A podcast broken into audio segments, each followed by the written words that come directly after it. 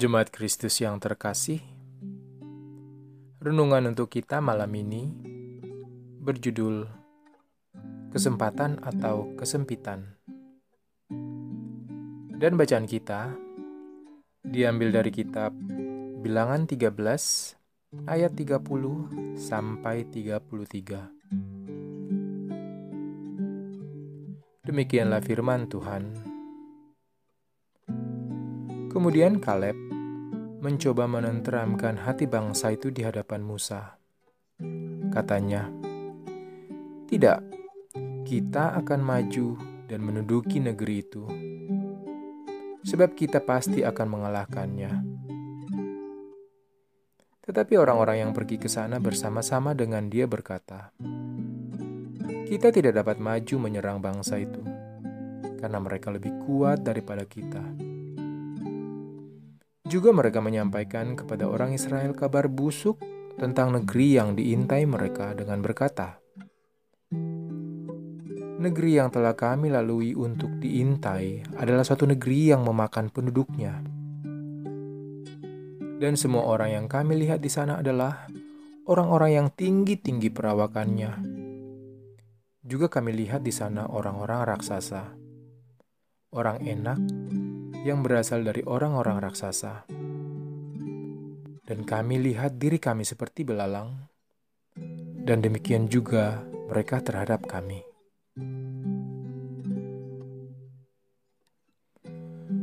Dulu, setiap pulang kuliah, saya berjalan kaki sejauh satu setengah kilometer dari jalan raya sampai ke rumah.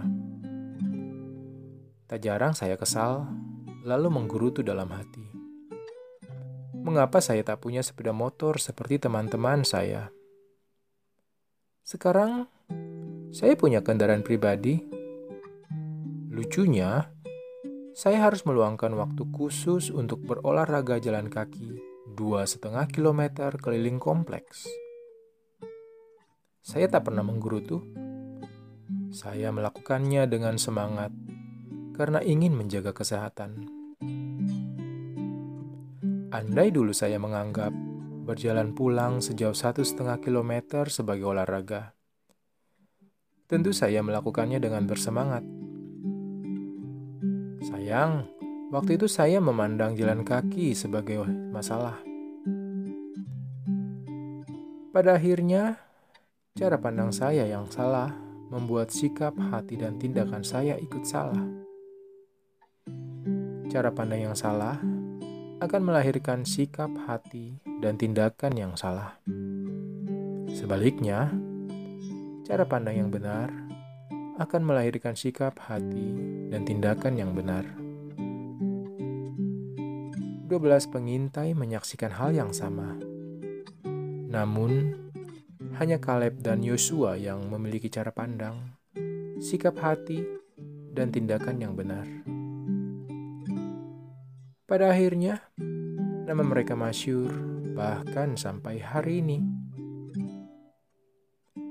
Sebagai orang pilihannya, seyogyanya kita memiliki sikap, hati, dan tindakan yang benar dalam menghadapi setiap masalah dan pergumulan. Semua itu berawal dari cara pandang yang benar. Seperti Caleb dan Yosua, pandanglah setiap masalah dan pergumulan sebagai kesempatan bagi Allah untuk menyatakan kasih, kuasa, dan berkat-Nya, bukan sebagai kesempitan yang akan menghimpit hidup kita. Kesempatan atau kesempitan, semua bergantung pada cara pandang kita.